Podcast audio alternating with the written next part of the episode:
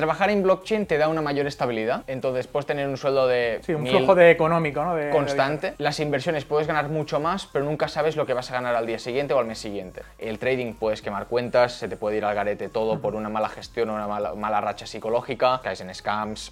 ¿Cuántas cosas han pasado desde que estamos en mercado bajista? No las sé ni contar. Ahora mismo no, no puedo ser optimista, ni con Bitcoin a 30.000, la verdad. Cuando eres más pequeño tiendes a relacionarlo todo con el dinero, ¿no? El, no, yo quiero un Lamborghini, yo quiero una mansión así, con una pista de pádel, bueno, las historias que nos montamos todos. Cada año que pasa me doy cuenta de que eso me hace menos falta. Outer Ring, Gigante dormido. NFTs, Futuro prometedor. Ethereum, La reina. Bitcoin, Libertad. CBDCs, Inevitables y problemáticas. CNMV, Mi amor platónico. Pedro Sánchez. Ah, inútil. Diría como consejo, id a, id a terapia. No, es que no estoy mal. Siempre vas a rascar algo. Bienvenidos a La Vida Cripto, el podcast especializado y de actualidad para entender todo lo relacionado con el sector cripto. ¿Quieres estar al tanto de las últimas noticias, aprender más sobre criptomonedas, blockchain y sobre todo de las mejores entrevistas para crecer en conocimiento? Nuevo episodio todos los lunes. Estás escuchando La Vida Cripto con un servidor, Roberto Sanz. Muy buenas a todos, bienvenidos una semana más al podcast de La Vida Cripto. Hoy tengo un invitado, pues para mí de los más especiales de este sector cripto, blockchain, web3, metaverso, NFT, todo De- junto, ¿no? to- Todo, sí, el, el pack completo. Tenemos a Guillem Ferrer, eh, ahora mismo, pues bueno, es CEO de BitLab y nos va a contar por varias cosas bastante interesantes que yo creo que mm, nos va a dar su visión, su manera de ser, vamos a a aprender un poquito más de, de su vida, de cómo ha llegado hasta aquí, cuáles son los caminos que va a seguir eh, más adelante y sobre todo, pues nada, eh, muchas gracias a todo el mundo que estéis viendo estos podcasts, ya sabéis que darle un buen like y sobre todo si estáis escuchándolo en Spotify o en Apple Podcast, pues darle unas 4, 5, 6 o 25 estrellas, todas las que queráis.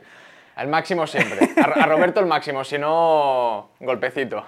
Bueno, Guillén, encantado de que estés eh, aquí en el podcast. He venido yo a las instalaciones de, de las oficinas ¿no? de BitLab, que son bastante grandes. Vivimos y cerca, al final es la ventaja que tenemos Vivimos ahora. cerca. Vives ahora mismo en Madrid. eh, Correcto. Así que, bueno, él es de Barcelona, o ha sido siempre de Barcelona. Cuéntanos Siempre. un poco quién eres, Guillén, para las personas que no te conozcan y, y- y, bueno, y cómo has llegado hasta aquí.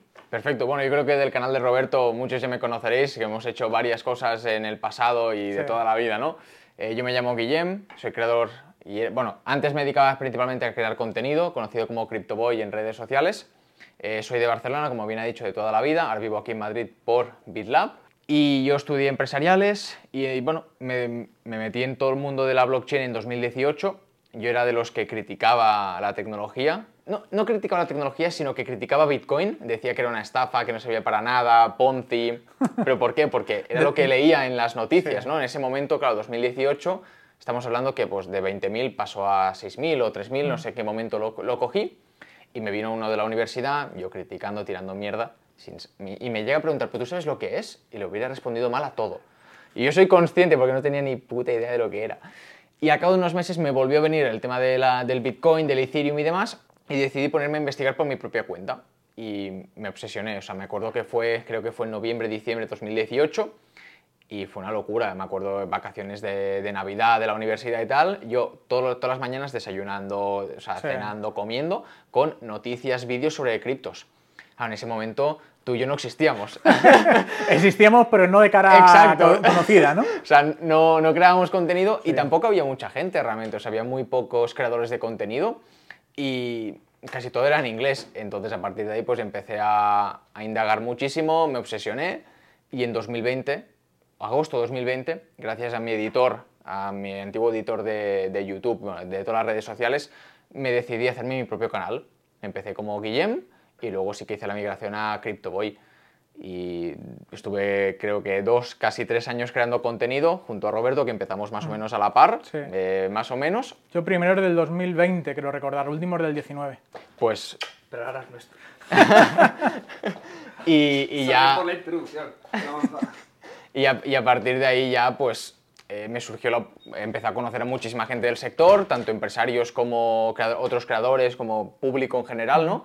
Y ya pues me vio, me vio la oportunidad de dirigir BitLab y fue la decisión que, que hizo que yo me mudara de Barcelona a Madrid, ¿no? Bueno, cuéntanos qué es BitLab, ¿no? Porque estamos aquí en las oficinas, eh, esto es tangible, esto es de verdad, el metaverso, ¿no? Eh, cuéntanos un poco qué es todo esto. BitLab es un ecosistema educativo eh, en el cual nos queremos enfocar en la creación de empleo y en el desarrollo de proyectos.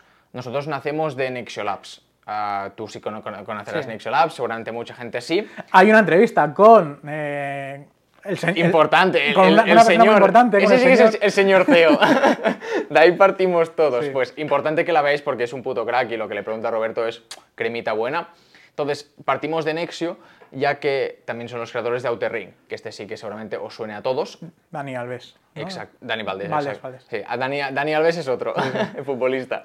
Eh, ¿Por qué? Porque ellos están contratando constantemente personal, pero no encuentran personal cualificado que cumpla los requisitos que ellos piden. Eh, yo siempre digo una cosa, hay gente que tiene talento, pero le falta conocimiento, o gente que tiene conocimiento y le falta el talento, ¿no? Le falta como el, el saber hacer. Y eso es lo que se encontraban. Y de ahí pues dijeron de crear esta rama de educación y de formación, no enfocada a la, a la- a la especulación, ni al trading, ni a, trade- a- ni a compraventa de NFTs, ni nada, sino únicamente a crear conocimiento para que los- la, la gente lo pueda adquirir, pueda aprender y entonces puedan ir a trabajar directamente ahí, o si es el caso de otra persona, pues que puede empezar a desarrollar algo que a lo mejor Nexus Labs puede llegar a incubar, que lo pueden llegar a incubar BitLab o cualquier otro fondo de inversión o cualquier otra cosa, ¿no? Entonces, nace de, de ese- de esa razón de ser, de ese motivo, y al final nos, nos enfocamos en crear eh, formaciones principalmente online, aunque también hacemos personalizadas para, para empresas o grupos empresariales, para que los alumnos puedan entender toda esta tecnología desde un punto de vista de arquitectura, de estructura, criptografía, programación, la parte legal, Bitcoin, Ethereum, modelos de negocio, cómo crear tu propia, tu propia empresa, ¿no? la parte de, emprende- de emprendimiento. Desde un Análisis fundamental de una empresa. Importante, que aquí tenemos, al que poca broma, tenemos un profesor aquí delante de nosotros, bueno, dos, eh, Roberto Sí, y yo, él da la clase de análisis fundamental, que yo al final pensé en él porque, bueno, eh, quién mejor que tú, o sea, al final te llevas dedicando a esto toda la... Toda, Toda la vida cripto. Toda la vida cripto y que no conozco a nadie mejor que tú, la verdad, sí, sinceramente. Muchas gracias. Entonces nos dedicamos a crear ese tipo de, de formaciones, ¿no? Esta, la primera que hemos lanzado sí que es más genérica, sí que va, pues son 12 módulos, duración de 4 meses y va increciendo, ¿no? El nivel. Y luego sí que estamos ya desarrollando formaciones más específicas, más a nicho, ¿no? A lo mejor tokenización de inmuebles, a lo mejor también parte de, de ciberseguridad, eh, y luego ya estamos creando algunas más extensas como marketing y comunicación web3 y la de desarrollo de videojuegos. Para, para, Para, para ir a trabajar, ¿no? A, a para Nexio. Porque es lo que le hace falta, ¿no? En plan de, oye, vamos a crear esto que es por lo que realmente existimos en un principio, luego ya han surgido mil historias. Como la figura que tienes ahora mismo de CEO de, de BitLab, eh, entiendo que contratarás gente, ¿no? Porque aquí hay gente trabajando, están abajo la, la- la parte de- del estudio. Eh, ¿En España hay talento para contratar actualmente? Sí, sí, yo siempre digo que hay talento y hay trabajo. La gente dice, no, es que no hay trabajo. Y un huevo, simplemente que no sabes, la gente no sabe buscar o que nos, no, ¿O no tiene ganas de trabajar? Bueno, este es otro tema que podríamos estar hablando porque sí que es verdad que hay trabajos que no, a la gente no le gustan hacer, pero existen. Entonces, hostia, si tú tienes una necesidad, eh, te tienes que poner a trabajar, o sea, que no se te caigan los anillos de nada, ¿no? Pero en lo que sería el sector, siempre hay trabajo. Es verdad que va a, a momentos, evidentemente no nos vamos a engañar, la situación actual no es buena, ya no solo del sector blockchain, sino del sector en general económico. Estamos viendo grandes despidos de grandes empresas y que a la hora de contratar nuevos puestos de trabajo se lo miran más. Eh, si realmente hay una necesidad muy clara, contratan, si no, pues lo intentan suplantar de forma interna. Pero sigue habiendo trabajo, las empresas blockchain incluso siguen contratando, Nexio Labs. eh, Cuando yo hablaba de Nexio eran ciento y pico, ahora son 217, más los de Warlands, que se han fusionado, entonces son, una- son 300 y siguen contratando. Eh, tenemos Binance, el otro día me puse a mirar por casualidad en LinkedIn, me apareció una típica notificación una de puestos de trabajo brutales. Simplemente que falta gente con esa especialización. A lo mejor yo soy un abogado que soy muy buen abogado, pero me falta el conocimiento de ese sector. Es como si me me ponen al sector. Hay que formarse, ¿no? Exacto. A mí me ponen, Guillem, haz eh, contenido sobre dentistas.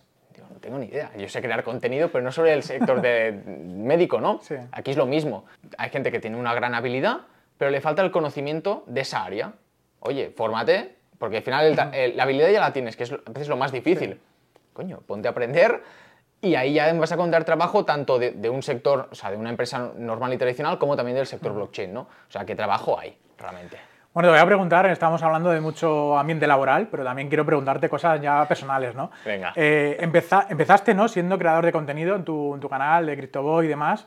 ¿Cómo llevas las dos partes de ser el, el jefe, ¿no? de, de- de una, de una compañía y crear tu contenido en tu perfil? ¿Lo estás dejando un poco de lado? ¿Vas a, ¿Vas a ir solamente por el ambiente empresarial? ¿Qué es lo que vas a hacer? Cuéntanos un poco, porque yo como seguidor tuyo y muchos de vosotros estamos muchas veces de decir, bueno, Guillem ha desaparecido. Un no, poco, pero le vemos en BitLab.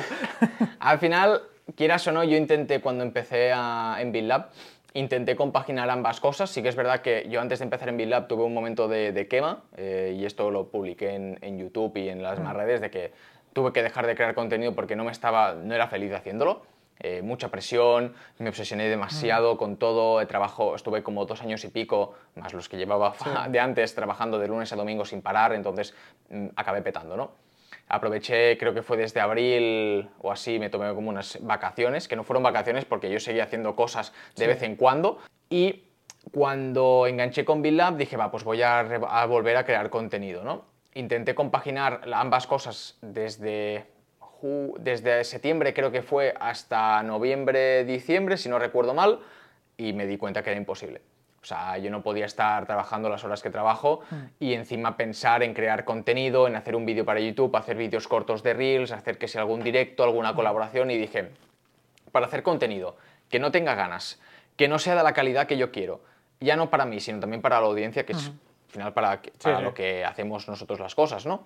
Dije, pues no lo hago. Sí que sigo activo, eh, tengo el podcast de Economía en Pijama eh, con Julia, entonces ahí sí que mantengo al día a los usuarios a nivel de criptos y a nivel de blockchain, porque yo sigo informándome Sí. principalmente por Twitter y, y Instagram es donde, lo que más uso. Y entonces mm, tengo el podcast, alguna vez subo algún story, pero lo que sí que TikTok y YouTube está totalmente abandonado.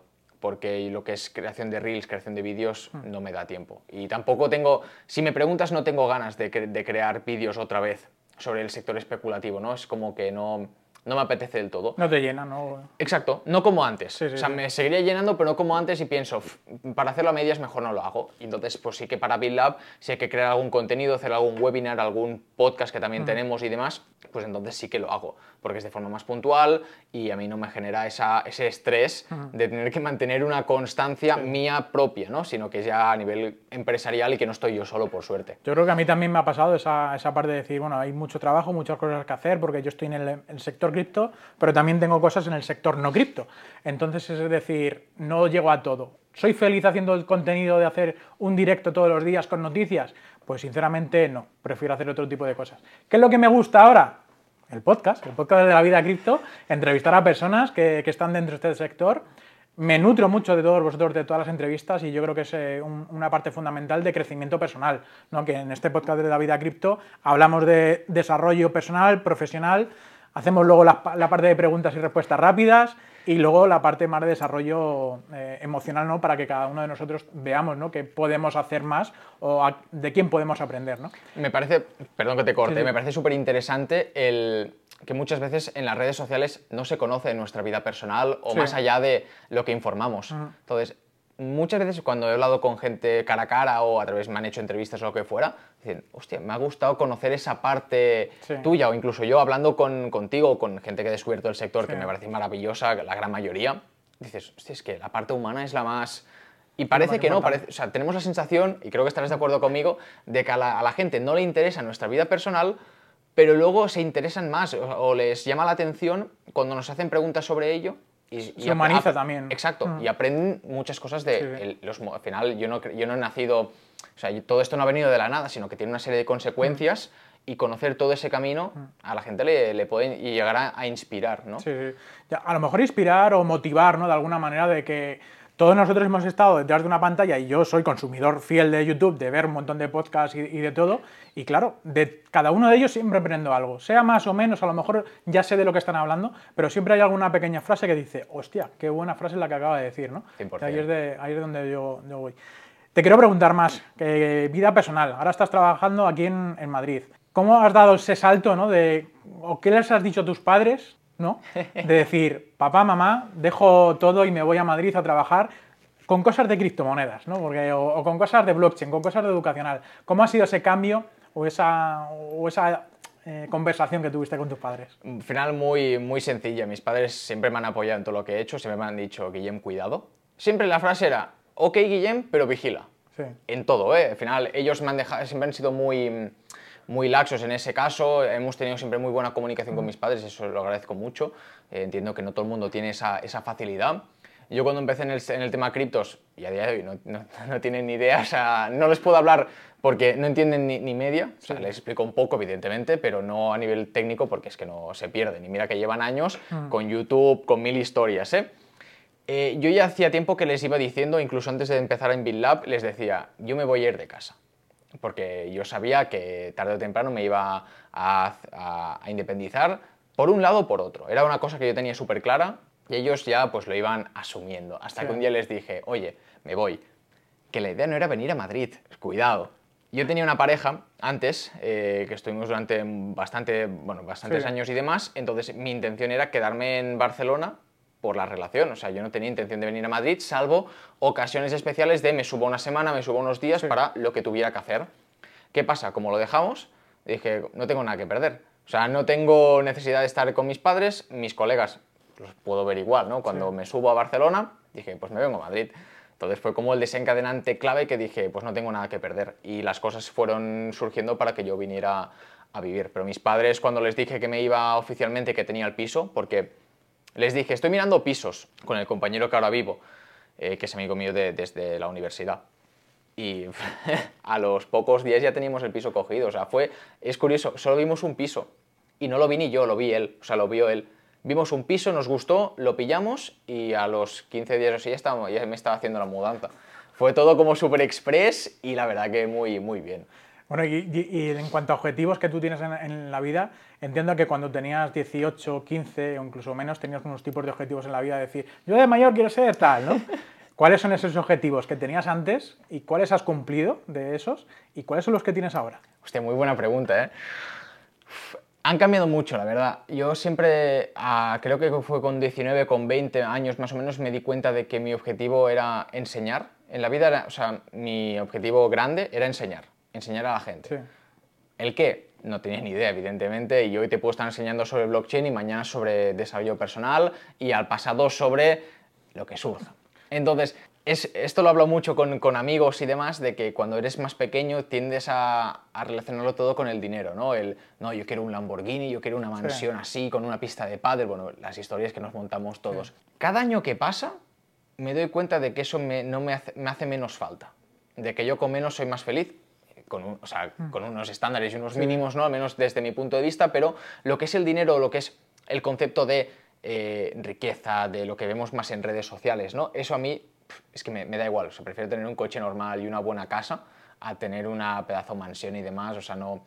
Que si lo, si lo- eh, Que si lo tengo mejor, ¿no? que si lo tengo mejor, pero no es, no es lo que realmente me- a mí me apetece, sino que yo, hostia, pues me quiero ir de viaje, pues me quiero ir de viaje, que me quiero ir a hacer paddle surf o surf, pues me voy a Bilbao, me voy a cualquier lado y que lo puedo hacer, que tenga esa, esa facilidad, ¿no? Eso sería un poco como ha ido evolucionando.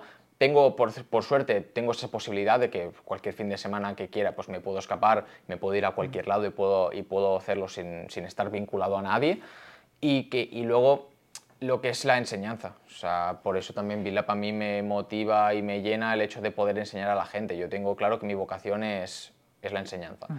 ¿Qué va, ¿Cómo voy a terminar? No tengo ni idea. O sea, yo no te Nadie sabe en la vida cómo va a terminar. Exacto, ¿no? yo no te sé decir si en 10 años seré profesor de universidad, si daré charlas por el mundo, o sea, es que no tengo ni idea, pero yo sé que lo que a mí me gusta, lo que a mí me llena es enseñar y por eso estuve tanto tiempo creando contenido porque a mí me llenaba el que la gente aprendiera con, con lo que yo hacía, ¿no? Con lo que yo compartía y, y la verdad que me hacía, bueno, y a día de hoy me sigue haciendo contento porque de una forma u otra yo sigo creando contenido y sigo ayudando y enseñando a la gente a través del podcast, a través de esto eh, a través de las charlas o de las ponencias que hago, entonces sigo en el camino ese y eso es algo que de momento mantengo y que me sigue llenando. ¿Cómo se- un, un español, ¿cómo ganaría más dinero? ¿Con las inversiones en cripto o trabajando en blockchain? trabajando. Y, a ver, eh, Depende, de- ¿no? depende, depende, porque hay de todo, ¿no? Y tú y, bueno, Sí. tú y hemos visto muchos casos. Trabajar en blockchain te da una mayor estabilidad, entonces puedes tener un sueldo de Sí, un flujo de económico, ¿no? De- de constante. Las inversiones puedes ganar mucho más, pero nunca sabes lo que vas a ganar al día siguiente o al mes siguiente. Incluso con la creación de contenido, puedes ganar más, evidentemente. Que el mes siguiente vas a ganar lo mismo, eso ya no te lo asegura nadie, porque de un mes para otro te cambian muchísimo las cosas, el mercado te, te destroza, incluso a nivel de puramente inversión, sin crear contenido, el trading puedes quemar cuentas, se te puede ir al garete todo por una mala gestión o una mala, mala racha psicológica, eh, lo que serían NFTs, malas rachas, caes en scams, eh, DeFi, pues, es que al final... ¿Cuántas cosas han pasado desde que estamos en mercado bajista? No las sé ni contar. Entonces, ¿que puedes ganar más dinero? Sí, pero también es más inestable y depende de cada uno lo que prefiera. Entonces, mm, yo siempre digo, y creo que es lo correcto, de tener un trabajo y que luego, ah, de forma por gusto y por, por afición, te dediques a, a- a la inversión. Porque dedicarse puramente a la inversión tienes un sesgo muy importante y es que tienes que ganar suficientemente dinero únicamente con esa actividad para poder vivir. Y eso, principalmente en el trading, que porque tengo gente que hablo mucho con ellos que se dedican, les jode mucho el tener esa necesidad de hacer X dinero al mes para poder subsistir. En cambio, la gran mayoría que conozco tienen un trabajo a media jornada, muchos de ellos Y es un sueldo que se pueden sacar aparte, o les da, extra o lo exacto, les da para vivir, para pagar sus cosas y luego el trading es como complemento para ir creando esa riqueza. que sea. En, en el sentido de cuál es la mejor estrategia para ganar dinero en las inversiones, ¿crees que el, el sector cripto es una de las mejores hoy en día o puede seguir siendo el real estate o cualquier otro tipo de inversión? Te diría que es una- tiene que ser una combinación. Siempre que se pueda, siempre que económicamente tengas esa posibilidad. Ahora, gracias a la tokenización de inmuebles, tienes más fácil el acceso a una inversión inmobiliaria, como sería el caso de Hausera, de Rental y demás, que tú ya Sí, sí, conoces sí. las empresas. Entonces, el sector cripto sigue teniendo unas buenas rentabilidades, mm, pero también lo que, te, lo que te da un día te lo quita el otro. Y esto es que me ha- me hace gracia porque se ríe porque Porque sabemos que es verdad. Exacto, porque lo hemos vivido en carne Sí, y hueso. Entonces, ¿te sigue dando buenas rentabilidades? Sí, tienes las DeFi en Uniswap versión 3, ahora PancakeSwap, eh, tienes eh, algún otro protocolo Sí, con versión 3 que da buenas rentabilidades incluso ahora. Y tienes, pues sigues teniendo el trading, mucha más volatilidad, tienes los NFTs que quieras o no, pues aún siguen habiendo cosillas interesantes, pero también la volatilidad, si no la sabes gestionar bien o no tienes una buena, un buen control, te lo jode de un día para otro. ¿Y cómo ves el mercado ahora actualmente? ¿Cómo crees que está eh, el mercado macroeconómico y también el mercado cripto? Yo es que lo veo jodido. Yo es que. ¿Lo ves Ah, negativo, más negativo todavía? La ahora mismo Bitcoin está que 30.000. Más o eh, menos, sí. sí. o sea, 29.000, 30.000 por ahí. La gente está como muy optimista. A mí me cuesta serlo. O sea, teniendo en cuenta que la- la- para mí el sector macro manda a día de hoy. O sea, la gente que se cree que vivimos en una burbuja, pues a mi opinión no es así. Eh, Yo el sector macro lo veo jodido. O sea, sigo viendo despidos masivos, sigo viendo una subida de precios que no es sostenible y sigo viendo como cada vez las, el usuario tiene menos poder adquisitivo, ganando lo mismo. ¿Pero por qué? Porque el coste cada vez es superior, ¿no? Y ahora que me he independizado, Más todavía. aún lo vivo más, ¿no? En carne y hueso. Entonces, no me, no me cuadra que vayamos a salir de como si nada, porque es que no hemos visto, no hemos visto un, un efecto grave en la economía. Hemos visto alguna noticia, alguna cosa, algún intento de, uy, que se tambalea, pero no, desde mi punto de vista, no, no he visto el miedo en el sector macro. En el cripto sí que lo he llegado a ver, el, el- miedo de verdad real, pero en macro no. Y yo hablo con mucha gente que sabe mucho del, ya no, ya no trading, ya no métricas, sino de, de la realidad, y, y están todos de acuerdo de que aún no hemos vivido, no, hemos- no ha, vi- no ha venido la, la- la peor fase, por llamarlo de alguna forma. Entonces yo no, no me gusta ser optimista. También es verdad que en los mercados financieros va primero la gráfica antes que la vida real, ¿no? O sea, todo se va como haciendo más despacio, de que cuando hay una crisis del COVID, por ejemplo, que vimos ese crash que, que hubo en el, en dos- a principios de 2020, eh, no, no hemos sido conscientes hasta varios meses, incluso dos o tres años después, que es cuando estamos viendo ahora todo lo que hemos estado viviendo y aguantando hasta este Exacto, momento, ¿no? exacto. Entonces todavía queda más por sufrir, posiblemente. Yo te diría que sí. Y hablo con Julia, que se dedica mucho, y hemos hablado varias veces en el, en el podcast, de que él se dedica mucho más a la parte de bolsa e inmuebles y, y lo ve clarísimo. He hablado con John Economist también sobre el tema, que para mí es un, un referente, que también vino al, al podcast. Mm, es que lo ven todos igual. Digo, vale, a lo mejor los- lo de siempre. Si todo el mundo lo ve igual, luego pasa lo contrario. Pero, hostia, Psicología. Exacto, ¿no? En plan, ¿qué va a pasar? A ver, a ver. No sé, a mí no me gusta, ahora mismo no, no puedo ser optimista, ni con Bitcoin a 30.000, la verdad. O sea, E y que suba, yo, o sea, yo encantadísimo. O sea, no Sí, tengo sí. ningún problema, todo lo contrario. Yo, mientras yo esté, o sea, que todo el mundo esté contento, puta madre, pero a mí no, me- no, no puedo ser optimista o pensar en, no, ahora venga, romper máximos o la vida padre. Bueno, hemos estado hablando de los objetivos, pero no, creo que no nos has dicho los siguientes objetivos que tienes de cara al futuro. ¿Cuáles son? No te voy a engañar, no, no, ahora mismo eh, es una cosa que a mí me gusta apuntarme siempre. eh, objetivos para este año. Y a día de hoy, este año, con todas las movidas que he tenido, porque ha habido mucho, o sea, a nivel psicológico y tal, eh, muchos vaivenes y, demás, no he podido, no, no me he sentado un momento a apuntármelos. Entonces, no sabría decirte ni a nivel empresa, ni a nivel personal, ni a nivel monetario, ni a nivel social. Lo único que tengo claro es que yo este año quiero acabar con más de pesando más de 70 kilos. O sea, Es verdad que estoy viendo sus historias, en algunas de ellas. eh, en- otro- claro, porque tú tienes acceso al... Tengo, al- tengo acceso a la vida privada de, Exacto, de Guillem, exacto. ¿no?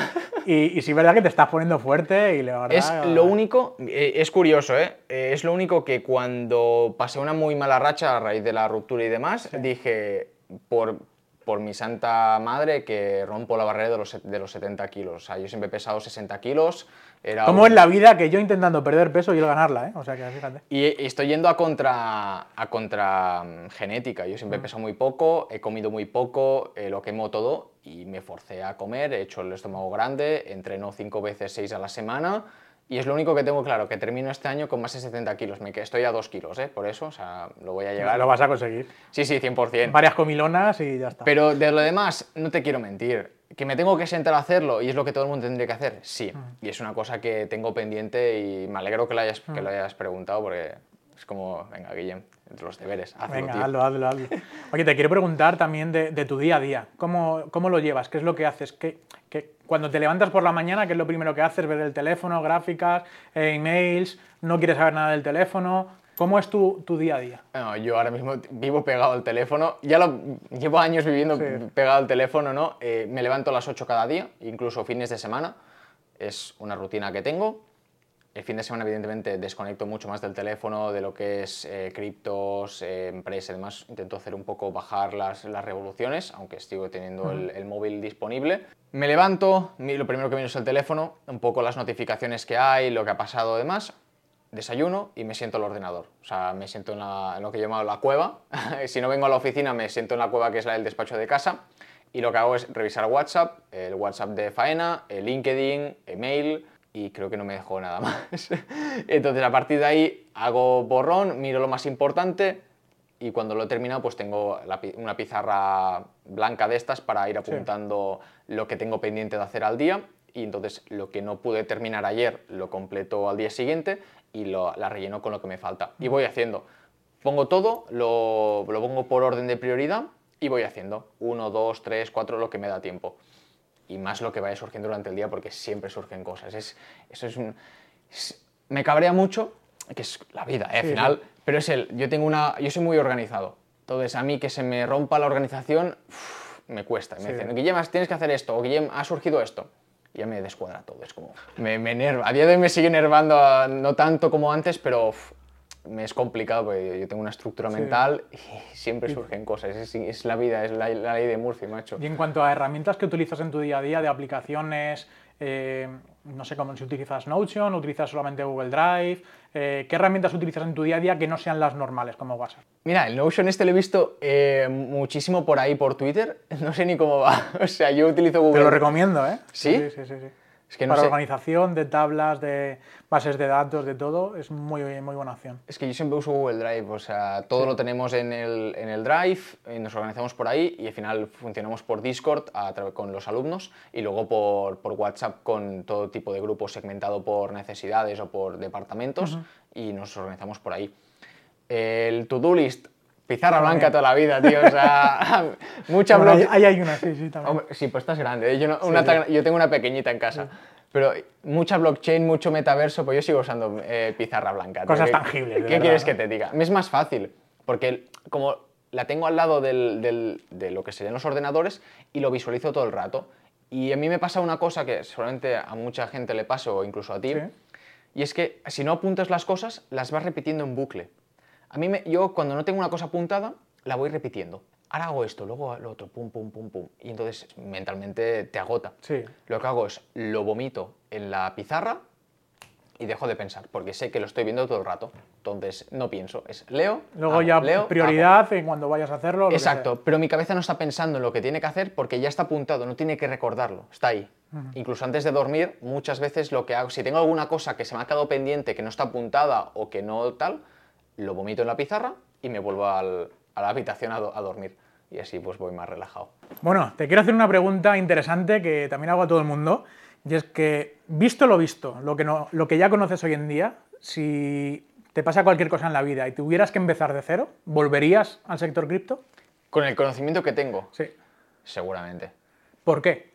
Porque hay que aprovechar, o sea, si yo tengo un conocimiento, es explotarlo al máximo. Entonces, si me, o sea, BitLab desaparece, me voy a cero con todo, lo más probable es que me, met- me metería en otra empresa del, del sector blockchain a trabajar, más que nada porque para aprovechar el conocimiento que tengo. A día de hoy, eh, si salimos de la burbuja, que esto es importante, que a veces tenemos una concepción sesgada, no mucha gente sabe lo que nosotros, eh, a nivel de conocimiento, de experiencia, de material, de todo. Entonces, es aprovecharlo al máximo.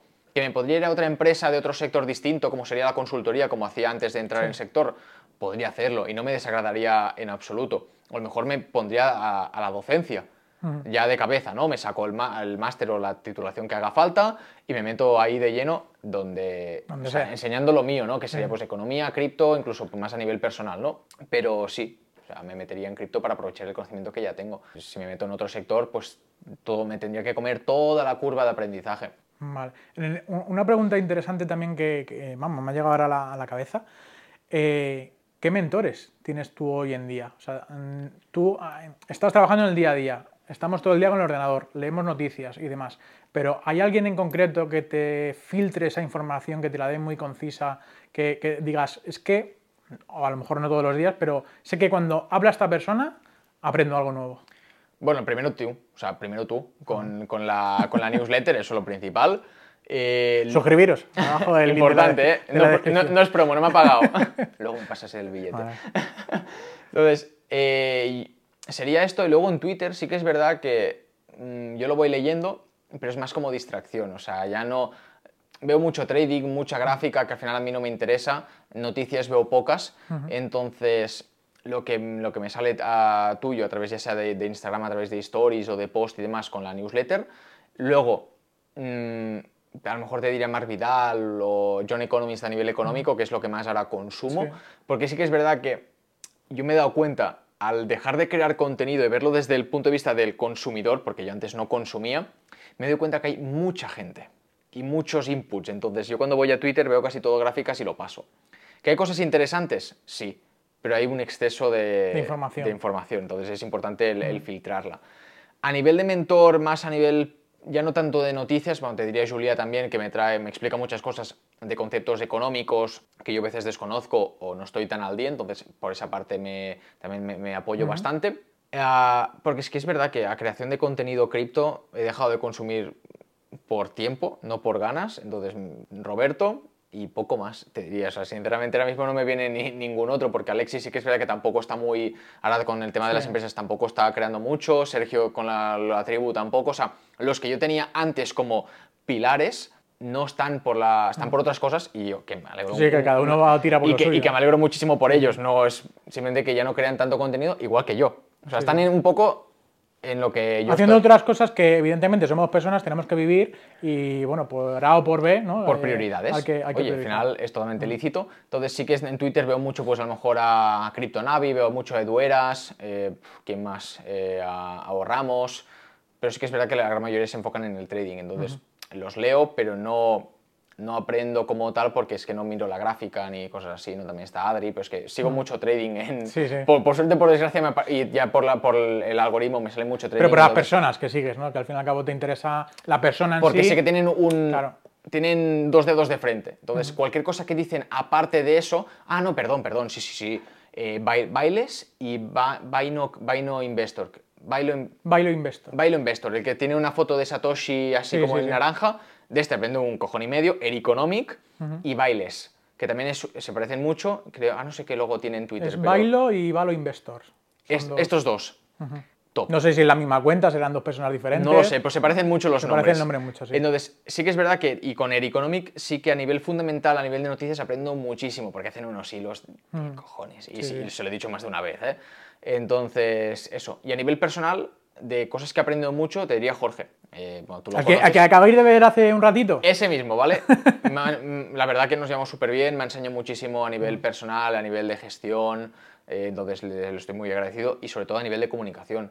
Eh, yo con él he mejorado mucho la comunicación cuando me meto en modo comunicador y me ha enseñado que lo tengo que hacer durante el día a día y muchos tips y muchas ayudas que a- a día de hoy pues estoy muy, muy agradecido, la verdad. Genial, genial. Bueno, vamos a pasar ahora a la parte de preguntas y respuestas rápidas, que esto es como un partido de tenis. Yo te digo una palabra, tú me dices me- lo primero que se te pase por la cabeza. Voy a traerme por aquí el ordenador, que tengo la chuleta. Venga, al lío. Así que para que no se, se me olvide ni se me pase ninguna, tengo preparadas aquí algunas interesantes. Antes de nada, suscribiros a la newsletter de la vida cripto, que al fin y al cabo es un contenido bastante valioso. Hacemos muchas horas a la semana, más de 20-25 horas en filtrar todo el contenido que hay para luego eh, emitir la, la No, y- newsletter. Y, que dais muchísima información. Y es mucha información en una newsletter. O sea, no hay una, no hay una newsletter en español con tanta información como la nuestra. Es una burrada. Es tío. una burrada de newsletter. Y vamos, tenéis que darle al botón de abajo en la, en la propio mensaje de ver más mensaje. Porque es tan larga que la tendréis que ver online. Os va a gustar. No, no os la imprimáis porque gastáis la tinta. Bueno, pues la primera pregunta, eh, bueno, la primera palabra, eh, algunas de ellas son frases y me tienes que decir lo primero. ¿De acuerdo? Venga. Blockchain, Futuro, criptomonedas, posibilidad, BitLab, enseñanza, Tesla, genio, Outer Ring, gigante dormido, NFTs, futuro prometedor, Ethereum, la reina, Bitcoin, libertad.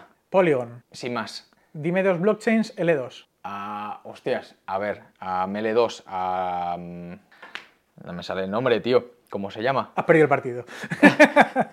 Esta me he dormido. Eh, la, de- la de...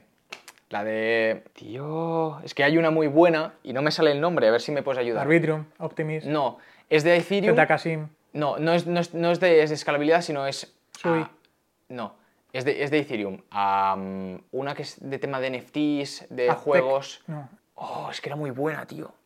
Mm, no me acuerdo. Eh, te diría Pasa palabra. Arbitrum y Optimism. Venga. O sea, pero es que te quería decir una que me gusta mucho, pero no me sale el puto nombre, tío. Luego, mí- te, lo, luego te lo digo. A mí también me pasa, acabo de, de decir, de que los, yo para los nombres soy malísimo. Y lo mismo te estoy hablando de todo un proyecto entero y estoy cambiando del nombre. Pero así soy. Es sí. que hay tantos Sí, sí. que ya- a mí, yo me saturo y a veces confu- es- confundimos y es totalmente lícito. O sea, no... luego, ahora, luego cuando terminemos lo busco y... Vale, vale. Seguimos. Eh, ¿Proof of Work o Proof of Stake? Proof of Work. ¿Con qué cripto has ganado más dinero? Ethereum.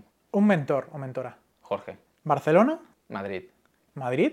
Ah, vale, pensaba que me ibas a hacer la comparación. Barcelona. Lo primero que eh, se te venga a la cabeza con En Barcelona. decadencia. ¿Madrid? Precioso. ¿Un activo favorito financiero? Inmuebles. ¿Una stablecoin? O dos, por no elegir una. Mira, por todo lo que ha pasado USDT, tío. O sea, al final. Es Dice me- que la peor y es la que más Es aguanta. que me da rabia, tío. Me da rabia tener que asumirlo, porque siempre criticamos USDT y luego es la única que aguanta, macho. CBDCs, Uf, inevitables y problemas. CNMV, Mi amor platónico. Pedro Sánchez, Ah, inútil. podcast Economía en Pijama, Gema. podcast Hablando Cripto, Mm, referente. Daniel Valdés, Mm, eh, Mark Zuckerberg. John Economist, Es que es el genio de la, el genio de la lámpara, tío. Roberto Sanz. Un puto crack, tío. Pues sabes quién es, ¿no? Me han, hablado, me han hablado de él, aunque no lo conozco en persona. Un grupo de música. Mago de Oz. Un día de domingo por la tarde, estás en casa, ¿qué película te pones? Una de miedo. Un restaurante en Madrid. Am, Casaluna. Uf, qué bueno está, tío. Te- te- si vas, eh, la, so- la tostada de sobrasada con miel. Luego me lo dices. Si alguien es de Madrid, que vaya allí. Y un restaurante en Barcelona. Al tapa tapa. Un libro. El hombre más rico de Babilonia. Si tuvieras un superpoder, ¿cuál sería? Volar. Muy básico, pero sí. ¿Y una experiencia que te gustaría vivir que todavía no, no lo has cumplido? ¿No lo has hecho? Am, bucear en, en Maldivas. Dime tres deseos que se van a cumplir si los dices. ¡Wow! ¡Cabrón! Ah, ser feliz con lo que me dedico laboralmente, tener buena salud, tanto yo como mi familia, y tener tiempo para poder viajar. ¿Y qué opinas de ti, Guillem? Eh, estoy orgulloso de lo que soy, pero sé que me queda mucho por, por mejorar aún, a nivel en general. Siempre se puede mejorar. Entonces, estoy. Una frase que me gusta mucho es: Estoy contento, estoy agradecido, pero no satisfecho. Estoy agradecido con quien soy, pero no satisfecho con lo que soy, porque sé que puedo ser más. Bueno, pues hasta aquí las preguntas rápidas. Un aplauso. Oh, hay alguna que. Mi cerebro ha hecho, ha, hecho cortocircuito, tío. Bueno, te quiero seguir preguntando por preguntas también interesantes ya de desarrollo personal. Y la, la primera que también hago de este tipo es, ¿a quién conoces tú que yo debería conocer? O sea, no me hables de Jorge porque ya le, ya le conozco, pero ¿qué otras personas que crees que no conozco o que no conocen la, la audiencia deberían conocer? Es que ahora mismo los que me vienen a la mente para mí es Dani, eh, Valdés pues ya lo conoces, a lo mejor más en profundidad, Oliver también, que es el CEO de Warlands, también un, un crack en lo suyo. Que ahora mismo te diría que por lo que me relaciono te diría gente del, del sector. ¿Qué pasa? Que Sí, bueno, los que aquí. conoces tú los conozco yo, entonces no, no hay mucho más. Ah, mentores fuera de allá, no he tenido el gusto de, tener ningún mentor. A lo mejor sí que te diría mi, mi profe de economía. Eh, mi profe de economía de, de bachillerato es el que a día de hoy hizo, bueno, en su día hizo que me enamorara de la- del, di- del dinero, o sea, de lo que es la economía, economía. del- del capitalismo, o sea, entenderlo bien Sí. y que me empezara a gustar todo lo que son los números, lo que es la economía, las finanzas, la empresa. Y la verdad que a día de hoy sigo teniendo el contacto, desde que estoy en Madrid no tanto, porque no da chance, pero un, un crack en lo suyo y la verdad que como estilo, de- como persona y como el estilo de vida que lleva, para mí es un, un referente. Fuera de ahí, es que ya los conoces. O sea, compartimos gente al final, no, es inevitable. Por nada, ir buscando todos los nombres por, por internet. Pregunta también de- relacionada con, con el crecimiento y es, de todo lo que tú has llevado hasta ahora, hasta, hasta este momento, ¿qué lección más importante has aprendido de la vida? Eh, que, eh, es buena pregunta, es que hay muchas. Yo creo que el, lidiar el estrés, el saber lidiar una gran carga de trabajo, una gran carga de responsabilidad, a, veces te puede enervar, te puede llevar a, a pasarlo mal psicológicamente. Entonces es importante saber en todo momento lo que quieres y, y no dejarte pisar en muchas ocasiones y luego también saber cómo pues, aprender a, a través de, no sé, metodologías o mecanismos o actividades, eh, aprender a relajar, que también hay tiempo para desconectar. Y esto lo aprendí muchísimo creando contenido y me di cuenta tarde, por desgracia, de que a veces también vale la pena frenar un poco. Eh, bueno, no, que no todo es el trabajo en la vida. Eh, Y personas que te han in- inspirado de decir, venga, so- solamente por lo que me dijo esta persona me voy a levantar de la cama, voy a hacer esto, o voy a cambiar mi metodología de trabajo, voy a hacer un cambio en mi vida. ¿Hay alguien que te haya inspirado profundamente? te diría, no una persona como tal, sino sobre todo la comunidad. Es curioso, yo cuando pasé el tema de la quema, yo seguía yendo a eventos. Y en verano sí, y sí. abril y tal, yo, bueno, hemos coincidido en, en- en casi todos, porque estamos en todos, por suerte, por desgracia. La mayoría, Y- sí. Exacto. Y hablar con tanto usuarios que me siguen a mí como CryptoBoy, que me decían, o sea, que se alegraban mucho de poder hablar conmigo, de que fuera una persona cercana, de que se la- les ayudase sin nada a cambio. Al final Me venían a mí, me preguntaban y estaba Sí. hablando horas con ellos. Eso a mí me, me seguía motivando decir, hostias, el impacto que tengo es más grande de- o más importante de lo que a veces uno piensa. Que, que no es el hecho de ser influente, o sea, influ- influencer, sino influir en los demás. ¿no? Exacto. Que eso es el, el- A mí lo que te cambia también la, la perspectiva. A mí que me lleguen mensajes de Guillem, para mí eres un referente, para mí has hecho que siga creyendo en todo esto. eh, gracias a ti empecé a aprender sobre Bitcoin porque me vi tus, prim- o sea, empecé viéndome tus vídeos. O incluso más allá de que personas referentes a día de hoy en el sector te digan que empezaron viendo tus vídeos, que tú les inspiraste, que gracias a, eh, a- o sea, que ellos te consumían y mira dónde están ahora. Y ya no solo creadores de contenido, sino personas de, de- de empresas grandes, a mí eso me llena de... y dices, Buah, pues sí que estoy haciendo una buena labor. Y cuando lo estás pasando mal, eh, sí que te ayuda.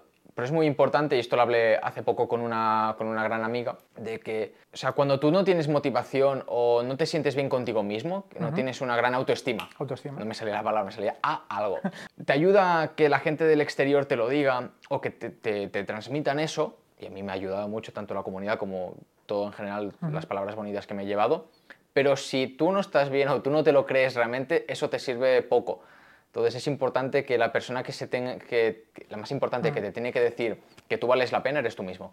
Y eso, vamos, lo tengo comprobadísimo de cojones desde hace años, porque es un problema que he tenido siempre, la falta de autoestima. Entonces, eh, está, está, bien el apoyo exterior, pero sin un apoyo interior no sirve de nada. Yo quería, aparte, también añadir que, aparte de que la comunidad o personas, o incluso nosotros que tenemos también eh, referentes ¿no? en nuestra vida y le, y le decimos un mensaje positivo. Por una parte, yo siempre he sido una persona muy poco emocional, muy poco que transmitía pocas emociones a otra persona, no lo decía lo bueno o, lo bien que o lo bien que me sentía por lo que me habían contado. Y es una cosa que ahora he empezado a valorar de, uno, yo recibir el mensaje positivo que otras personas seguramente se hayan atrevido a mandar un mensaje, decir, oye, gracias Roberto, oye, gracias Guillem por lo que me has enseñado, por no sé qué, que eso ya es de admirar, de decir, oye, has sido valiente en, expresarte. Y luego otra, por recibir los, los halagos, porque, ¿vale? Te puedes eh, recibir muchos halagos, pero al fin y al cabo los pies los tienes en la tierra, eres una persona humilde y yo también mm, eh, alabo a otras personas, ¿no? Y ese es un cambio de, mentalidad que he estado haciendo durante estos primeros meses de, de, de año y que invito a todo el mundo a que se abra un poco más. O sea, emocionalmente. Yo soy como una piedra, he sido como una piedra desde pues pequeñito. Nadie, nadie, lo diría, eh, tío, te lo pues digo desde fuera. Pues fíjate, desde, desde fuera o, o, o, desde dentro, yo siempre he sido, y bueno, que me lo digan a, a mi prometida, a Katia, el, que al fin y al cabo, mmm, muy, muy mal, ¿no? El comunicador, en ese sentido. Pero el hecho de transmitir y sacar esa fuerza de, de decir, estoy a gusto, ¿por qué no voy a transmitir mi felicidad a esa persona para que coño, vamos a llevarnos todos bien, vamos a, lanzar ese mensaje positivo. Y enlazo con la pregunta de que tú has tenido mensaje o has tenido tiempo de decadencia, ¿no? Has, estado pues como en el barro, como se suele decir, que todos hemos tenido esa, esa, experiencia, en mayor medida, menor medida, en algún momento hemos dicho, joder, no me puedo levantar ni de la cama. ¿Es necesario sentirse mal, muy mal, para luego levantarse a resurgir como ave fénix, para conseguir tener éxito o conseguir que las cosas te vayan mejor? ¿Es necesario pasar ese punto? ¿O crees que, bueno, vamos a evitarlo, pero... Yo creo que es necesario. Más que necesario, es inevitable. Es decir, mm. eh, la vida, y haces muy bien, eh, perdón, en abrirte más, o sea, al final creo que es algo que todos, al final somos seres eh, sentimentales, más que racionales. Entonces, intentar a veces evitar, ya sea por experiencias pasadas, por traumas, mm. por lo que sea, cada uno tiene sus sí. motivos, te acaba afectando porque te quedas to todo y, y, aunque sea bueno o malo se acaba pudriendo. Entonces es importante que sueltes tanto lo bueno como lo malo por la boca o a forma de abrazo, de un grito, como sea, ¿no? Entonces haces bien en, en practicarlo y eh, enhorabuena. Y siempre vale. es un poco el llorar en público, el expresar lo que sentimos cuesta, porque nos sentimos vulnerables y uh -huh. eso no, no, nos gusta, ¿no? O por lo que dirá la gente. Sí. Luego te das cuenta de que todo el mundo va a su puta bola o que incluso agradecen que seas así, ¿no? Entonces, volviendo a la pregunta, creo que sí, es, es, inevitable que te sientas mal o que estés, haya momentos en tu vida en, los que estés en la mierda. Y creo que tienes que tomarte, o sea, que no puedes intentar frenarlo. Eh, cuanto más intentes negar la realidad, peor va a ser en un futuro, porque el efecto rebote va a ser enorme. Hay mucha gente que durante toda su vida, durante muchos años, ha omitido sus sentimientos, ha omitido la parte negativa, eh, tanto para afuera como para adentro, que es lo peor. O sea, una cosa es que me mientas a mí, la otra es que te mientas a ti mismo, ¿no? De no, yo estoy bien, y luego un día explotas y es que no te recuperas.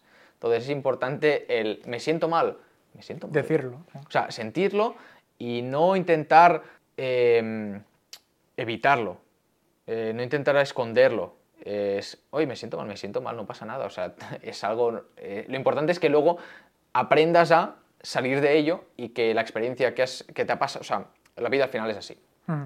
Y no estarás una, una, sola vez en el barro, estarás muchas veces, por motivos distintos o por razones distintas. Entonces, que tú una vez llegues al barro y consigas salir, te va a permitir que la próxima vez que llegues al barro salgas más rápido, pero no va a impedir que llegues al barro. Mm. O a lo mejor que el impacto no sea tan vertical, sino que sea a lo mejor un más más horizontal, ¿no? De que tú lo puedas ver de antes, de, hostia, estoy llegando a como estaba anteriormente y como Tomar medidas antes. Como un avión, en vez de caer así, que puedas no, tocar, no llegar a tocar el suelo, uh -huh. pero que tú no vas a estar siempre en un estado de énfasis, de euforia, de felicidad.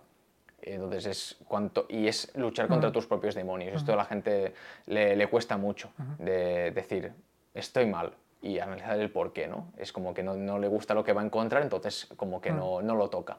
Y en cuanto a consejos que te hayan dado tus padres, familiares, amigos, que a ti te han marcado decir, oye, tus padres te, te decían de pequeño, no comas esto porque no sé qué, o no hagas esto porque no sé cuántos. ¿Hay algún consejo de esos que te hayan marcado siempre y que lo quieras compartir con, todos? A ver, un consejo como tal, no recuerdo ninguno, pero sí que agradezco mucho que me llevasen obligatoriamente a terapia.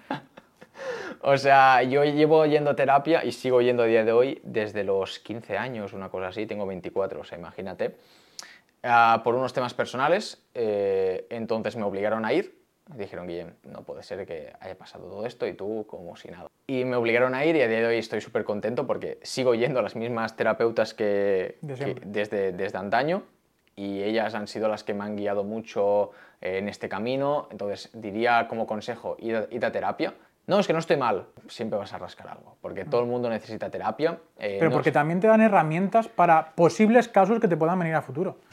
Hay, una, hay dos conceptos malos. El uno, ir a terapia porque estoy, o sea, solo voy a terapia cuando estoy mal y a veces sacas tanta mierda que dices, hostia, yo no sabía lo que tenía dentro.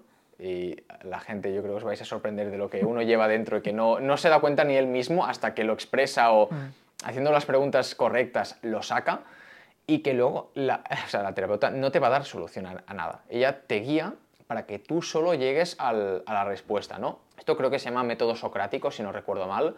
Eh, a lo mejor me meto una fumada que, vamos, me lo saco de aquí, ¿no? Pero creo que es lo que hacía Sócrates, y creo que era Sócrates, era hacer preguntas a, la gente para que ellos consiguieran la respuesta. Pues al final la, la buena terapia consiste en esto, en que ellos te van guiando, te van dando esas pautas, pero que tú solo te das cuenta de todo lo que te está pasando o del porqué de las cosas. Ellos no te van a decir, haz esto, haz lo otro, sino te van a guiar y te van a dar eso, herramientas, consejos que tú puedes llegar a implementar. Y yo he usado consejos que me han dado o técnicas que me han servido muchísimo y que luego pues las he modificado a mi gusto y a mi O personalidad. sea, tu semejanza, ¿no? Entonces, consejo, id a terapia.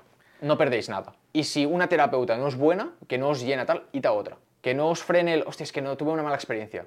Yo he tenido la suerte de que Igual dos- que los médicos de que vas a un médico a un hospital o a otro. ¿no? Exacto. Yo he tenido la suerte de que dos terapeutas, las dos mejores que he tenido y, eh, en mi vida, y súper contento. Pero a lo mejor no, no tienes esa suerte, es Mm. como con las parejas. Entonces, coño, pues prueba otra. Tengo por aquí una, una pregunta y, y es interesante porque la, la respuesta puede variar mucho en, en cuanto a la, en cuanto a la pregunta y en el momento, ¿no? Y es por qué los españoles le damos tanto valor a algo que está increciendo en el precio. O sea, cuando, cuando algo vemos que el precio está más elevado, le damos más importancia, pero no cuando está más bajo. Es muy buena pregunta. Am, como no soy psicólogo, no sabría decirte una razón evidente, ¿no? Con, con un fundamento. Yo creo que es por, el, por la euforia. Es decir, cuando entras en un estado de euforia, eh, siempre razonas menos las cosas y Te dejas llevar, ¿no? te dejas llevar y te haces. La, o sea, la imaginación es muy poderosa. Y siempre vendemos la, miel ante, la piel del oso antes de cazarlo, ¿no?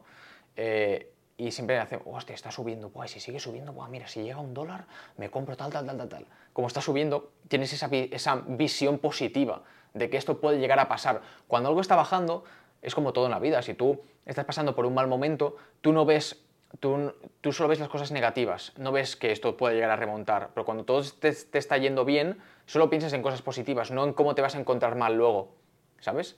Yo creo que aquí es lo mismo. Cuando todo está subiendo, no piensas en cómo luego puede caer todo, y cuando está bajando, no crees que haya un, un pozo. O sea, no crees que haya un, un fondo, sino que es infinito, ¿no? Y que no crees que haya una remontada, porque tu cabeza no sabe visualizarlo, porque en ese momento tiene una, una Lo ves imagen todo negativo. tiene una imagen mala. Tú ves una cosa bajando, tú vas a seguir viendo la, la cosa bajando. No vas a pensar en, no, por ahora va a subir. No. Eh, entonces. Y no estamos hablando ni de Bitcoin ni de ninguna acción, es de la vida. Yo eh, no te he hablado de criptos en ningún momento, entonces. Correcto, correcto. Creo que se aplica lo mismo al, al sector bursátil, inmuebles, criptos, a cualquier cosa. ¿Y cómo describirías un día perfecto para ti? Porque esa fue una pregunta que yo también voy voy a terapia y es una pregunta que, que me hizo y dije, wow, en plan, estar todo el día en la playa, estar todo el día caminando, pero realmente no es un día perfecto para mí porque hay muchas más cosas como visitar a la familia, hablar con los amigos. Entonces, ¿cómo sería un día perfecto para ti en el cual tuvieras que hacer ese mismo día toda tu vida? Wow.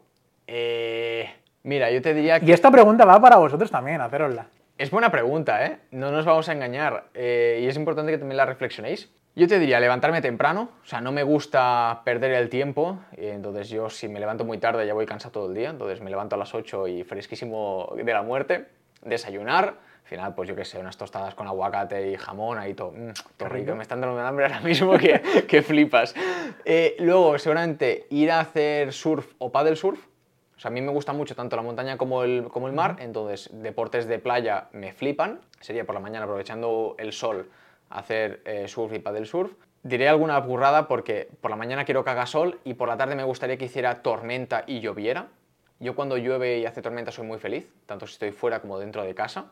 Entonces quiero la parte de sol para poder hacer esos deportes y luego que por la tarde pues hiciera una tormenta de la hostia y que me pillase tanto fuera como dentro de casa, me da igual. Incluso te diría como 50-50, que me pillase fuera y que luego fuera, llegase adentro, ¿no?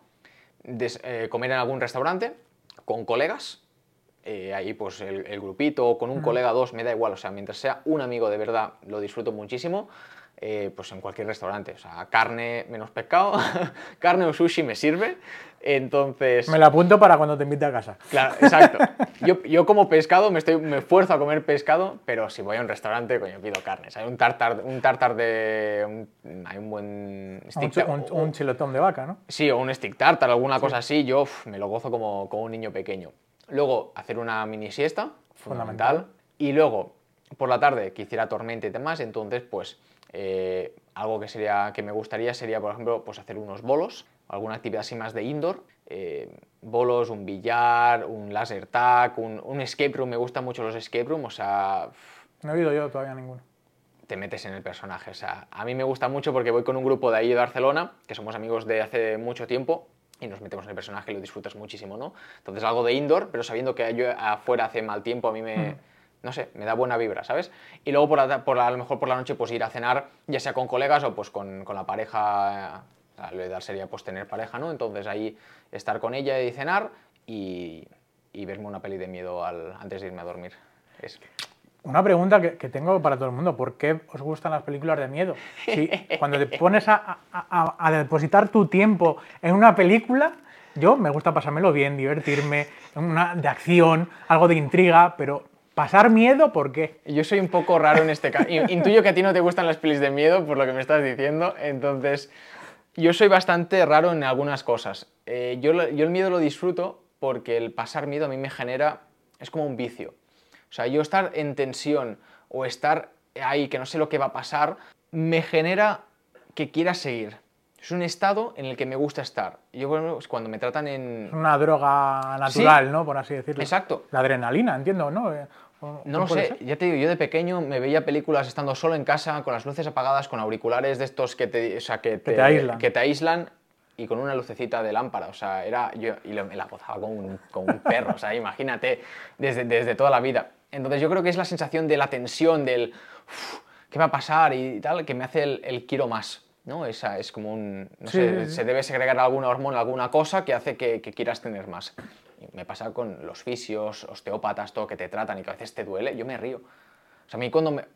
Eh, dolores que digo, ahí no me río ni de coña, pero una gente que se quejaría o, se o, que se quejaría o le dolería, yo me río. Y, cuando, y se lo explico y flipan, ¿sabes? En plan de, eh, si soy un poco raro en, ciertas cosas, ¿no? Como, ¿por qué cuando yo eres feliz? Pues no lo sé, tío. O sea, al final no tengo una razón, me pasa y punto. Bueno, y te voy a seguir preguntando, ya para ir finalizando el podcast, eh, ¿te gusta viajar? Sí. ¿Qué tres países y ciudades recomendarías visitar? De las que tú hayas estado, que te gusten, eh, por lo que sea, cuéntanos un poco sitios, ¿no? Donde poder ir a disfrutar de tu vida cripto en otro sitio que he ido y que me gusta, o sea, en plan tres que, me... que has ido y que te gustaría recomendar. Ah, vale, vale. Mm. También una pregunta que puedes hacer si haces más lo del viaje es, si tuvieras que irte un fin de semana, ¿dónde irías o con quién? Si tuvieras que irte una semana, ¿dónde y con quién? Y lo mismo en un mes. Es una pregunta interesante. O sea, para, para los futuros, lo que lo hagas. si, la, quieres modificar, ¿eh? Si no... Contéstate. no, yo te, yo te, recomiendo los tres sitios. A ver, a mí me encanta... O sea, un sitio que no, que no he ido, pero me gustaría mucho es Japón eh, creo que es, o sea, para mí es un sitio que en un futuro quiero ir 100% y es una cultura muy mm. distinta. A mí me gusta cuando la cultura es distinta a la de aquí, porque ves cochas, o sea, cosas que no estás acostumbrado a ver. Luego os diría California, a Cali para mí California. Ahí sí que has estado. Yo he estado, he estado. O sea, he estado en San Francisco y estuve viviendo, viviendo en Los Ángeles. Entonces, es una pasada, tío. O sea, ¿Es, el- es la vida como la cuentan en las películas? Es que eh, por eso, es que los clichés que ves de películas de Estados Unidos literalmente es así. O sea, no sé en otros sitios si va a ser igual, pero yo en California y estaba con los colegas en San Francisco, que fue el primer viaje que hice ahí, decíamos, veías todo que era idéntico, la gente, la comida, eh, las, las casas, los distritos, las urbanizaciones, todo es idéntico. Tipo GTA, ¿no? Que también los maleantes también. Claro, aparte es que ve- ve- veías, yo qué sé, eh, en San Francisco hay una, car- una carretera, una, una calle de curvas que Sí. sale en el GTA y dices, tío, es que es, es eso, ¿sabes? No sé, muy, lo viví con mucha alegría. Entonces yo recomendaría toda la zona de California, para mí 100% recomendable. Am, luego te- os diría Japón, que no he ido, pero sé que eh, he tenido amigos que, que han ido y si os gusta la cultura japonesa, a mí me flipan, me crea mucha curiosidad. Y luego algún sitio otro, otro que haya ido, a mí porque me gusta mucho el frío, entonces Helsinki, o sea, toda la zona de- del norte y demás, es, es bonita. Al final las, las ciudades como tal no, o sea, son bastante frías, bastante tal, pero luego hay mucha, hay mucha naturaleza. Suiza me parece increíble. Eh, fui por un evento cripto y la verdad que es que se respira un aire puro de cojones porque sales de la gran ciudad y es que a, a nada tienes bosques inmensos, incluso dentro de las ciudades hay bosques. Y a mí eso es algo que me, me gusta mucho. A naturaleza, fresquito, bastante fresquito. Entonces, también. Claro, respirar aire, aire puro y que haga frío, mm, yo me lo gozo. Entonces te diría California, Japón y Suiza, Helsinki, eh, Noruega, estas zonas de allí. Oye, eh, el otro día estuve hablando con, con alguien que no, que no tiene nada que ver con el sector cripto, que me dijo, madre mía lo que está haciendo Nayib Bukele ahí en El Salvador, que están eh, quitando todos los maleantes de la calle, están transformando el país, están haciendo muchas mejoras. Y ella, sin saber que, es- que también está dentro del sector cripto, comprando Bitcoin para el país y demás. Eh, y fíjate que es de otro país, esta persona que me- que- que- de la que estoy hablando, y que le quería a él como presidente para su país, o sea, que le votaría. ¿Qué opinas tú de Nayib Bukele, de lo que está haciendo, de lo que está haciendo ya no solamente a nivel político, que poco aquí en España a lo mejor poco podemos saber, pero lo que sí sabemos de lo que está haciendo con el sector cripto para su país y por lo que opina, ¿no? Como por lo que... Nayib lo que Bukele es un poco como Milei en Argentina. Es como Sí. que la gente lo ve y dices, "Buah, yo quiero este tío para mi, para mi país, ¿sabes? Para que A lo mejor aquí a España llega lo bueno solamente, no lo sabemos. Puede ser. eh, si hay alguien de El Salvador, de Argentina y tal, eh, seguramente tengan opiniones eh, tanto buenas como malas de estos presidentes, igual que aquí, pues a lo mejor solo se ve lo bueno o solo lo malo. en España creo que lo bueno no se ve porque hay poco, solo la comida y, el, y el buen tiempo. Sí, sí. Eh, mira, te diré más. Yo creo que, y a lo mejor me- alguien me funa, pero me da igual. Eh, creo que de Nayib Bukele del tema de, la- de los maleantes, no sé cómo se llaman, los... los- Sí, bueno, eh, los, los malos, Sí, digamos, las personas malas. los bandidos, pues Los nada, bandidos, esta- sí. Las personas que no hacen el bien. Creo que está haciendo algo correcto. O sea, creo que había que poner un pie encima de la mesa y decir ya basta. Entonces creo que es una buena acción, al menos lo que yo estoy viendo, las imágenes que se ven. De, al final, Sí, sí. pues creo que es una, algo que ya toca, y más en estos países que hay mucha delincuencia, mucha matanza, mucho tal. Creo que es algo que tenía que hacerse tarde o temprano, poner mano dura de verdad. Y luego, a nivel de criptos, creo que eh, habría que ver, porque he visto algún vídeo, o no he visto algún vídeo en YouTube completo, pero sí que he visto gente que decía que cuando iba a El Salvador no veía una adopción tan grande como se, se- se hace ver, sino que hay gente que lo usa, pero no tanta como se cree.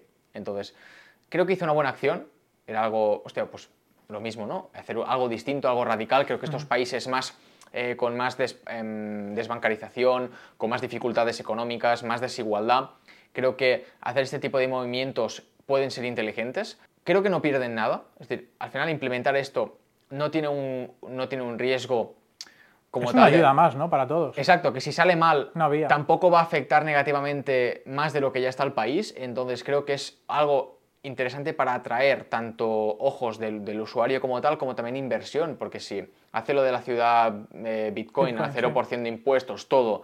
eh, no sé si ya ha implementado lo de la minería con volcán, creo que aún no. no Sí, estoy pero se está escuchando mucho, sí, sí. No estoy seguro, falta ver si lo implementa, ¿no? Supongamos que todo esto lo va a implementar.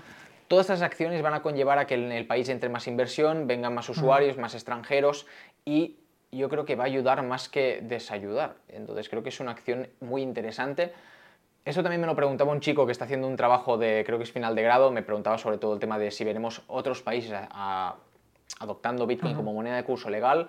Yo creo que países con más desigualdad, como, eh, como serían los de Latinoamérica, a lo mejor algún continente del continente asiático, te diría que sí, pero países europeos o más eh, economizados, te diría que no.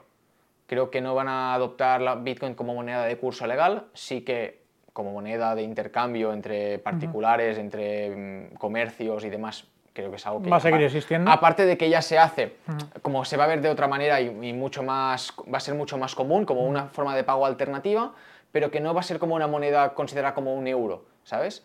Pero sí que creo que en países pues, con más dificultades y que les pueda interesar a nivel de inversión, a nivel de, at- de atracción turística o de mediática, sí que lo van a implementar.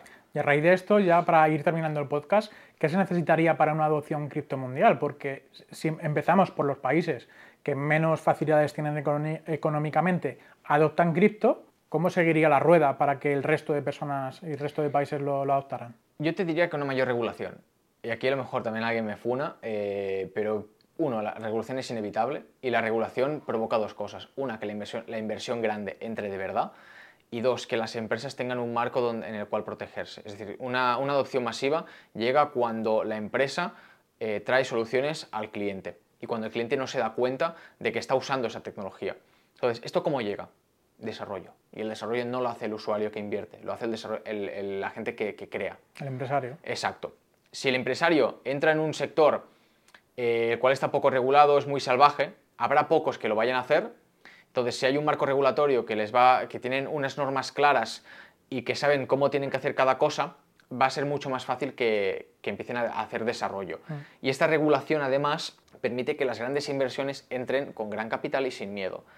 Y esto es un... No, y que otras empresas no hagan cosas que no deberían, ¿no? Exacto, y se muerde, es, un, es el pez que se muerde la cola, ¿no? Porque entra mucha inversión, las empresas lo ven, empiezan a desarrollar, eh, desarrollan porque entra gran inversión esta empresa, afecta al cliente, pum, pum, pum, pum, y es un, Mm. se va retroalimentando. Entonces yo creo que todo viene por la regulación, que está viniendo. Estamos viendo el MICA que se va a implementar, al final van lentos de cojones, pero que en 2024 ya mm, van a haber 20.000 cosas más que regular, pero bueno, eh, yo creo que va a llegar tarde o temprano y que favorece, y sí, yo sé que hay mucha gente que am, dice que las criptomonedas tienen que ser eh, libres y mercado libre y todo lo que quieras, pero por mucho que tú lo quieras, es la realidad. Es como decir que tú quieres que el banco desaparezca. Ya, y yo, pero no va a ser así. No, igual que hubo en el, cuando empezó ¿no? todos los juegos de azar online, ¿no? que no hubo un marco regulatorio hasta que ya intervino pues, eh, la CNMV y un montón de, de entes guber- gubernamentales a pactar unas normas de cómo se debe trabajar o como si queréis trabajar en este sector tenéis que hacerlo en este Exacto. marco regulatorio. ¿no? Y espero que, ah, igual que pasó con, las, con los juegos de azar, también pase con el sector cripto de que la regulación haga que los scams se vean o desaparezcan, que no creo, sino que existan en menor medida. O sea, que haya que tantos... sean con- castigados de alguna manera. ¿no? castigados, que el usuario esté más protegido, porque todo lo que ha pasado, si hubiera una buena regulación y un- una, una protección, el usuario no, hubiera, no se hubiera visto tan afectado, y que quieras o no, si no hay tantos incentivos, si, si el coste es superior al incentivo, va a provocar que haya menos scams. O a lo mejor tan elaborados como FTX, que no te des cuenta hasta el día que pasa, ¿no? O sea Sí. que... Bien, pues nada, un placer. Muchas gracias por estar aquí en el, en el podcast. Es un placer estar contigo, como siempre. Somos grandes amigos y al fin y al cabo pues es un placer también entrevistarte aquí en un ambiente un poco más, no profesional, pero más distendido. No, y que cara a cara siempre es mejor que detrás de una pantalla, sí, evidentemente. Totalmente. Y nada, si os ha gustado el podcast, ya sabéis, comentar. Eh, os hemos hecho varias preguntas, dejar abajo en los comentarios cualquier eh, consulta, duda, aclaración, eh, halagos, críticas constructivas, lo que queráis. No dejar insultos, por favor, eso, es Ba- lamentable. ba- baneado. Pero nada, muchas gracias. Nos vemos en el siguiente capítulo, la semana que viene, para el siguiente lunes, y con otro invitado o invitada. Muchas gracias a todo el mundo que habéis estado aquí. Gracias, Guillén. Y es un placer. placer enorme estar aquí contigo. el placer es mío, Roberto. Y me gusta mucho todo lo que estás haciendo, con todo el crecimiento que, que estás, que estás haciendo, ¿no? Que yo te he visto como aquí y para arriba. Lo mismo digo, tío. Venga,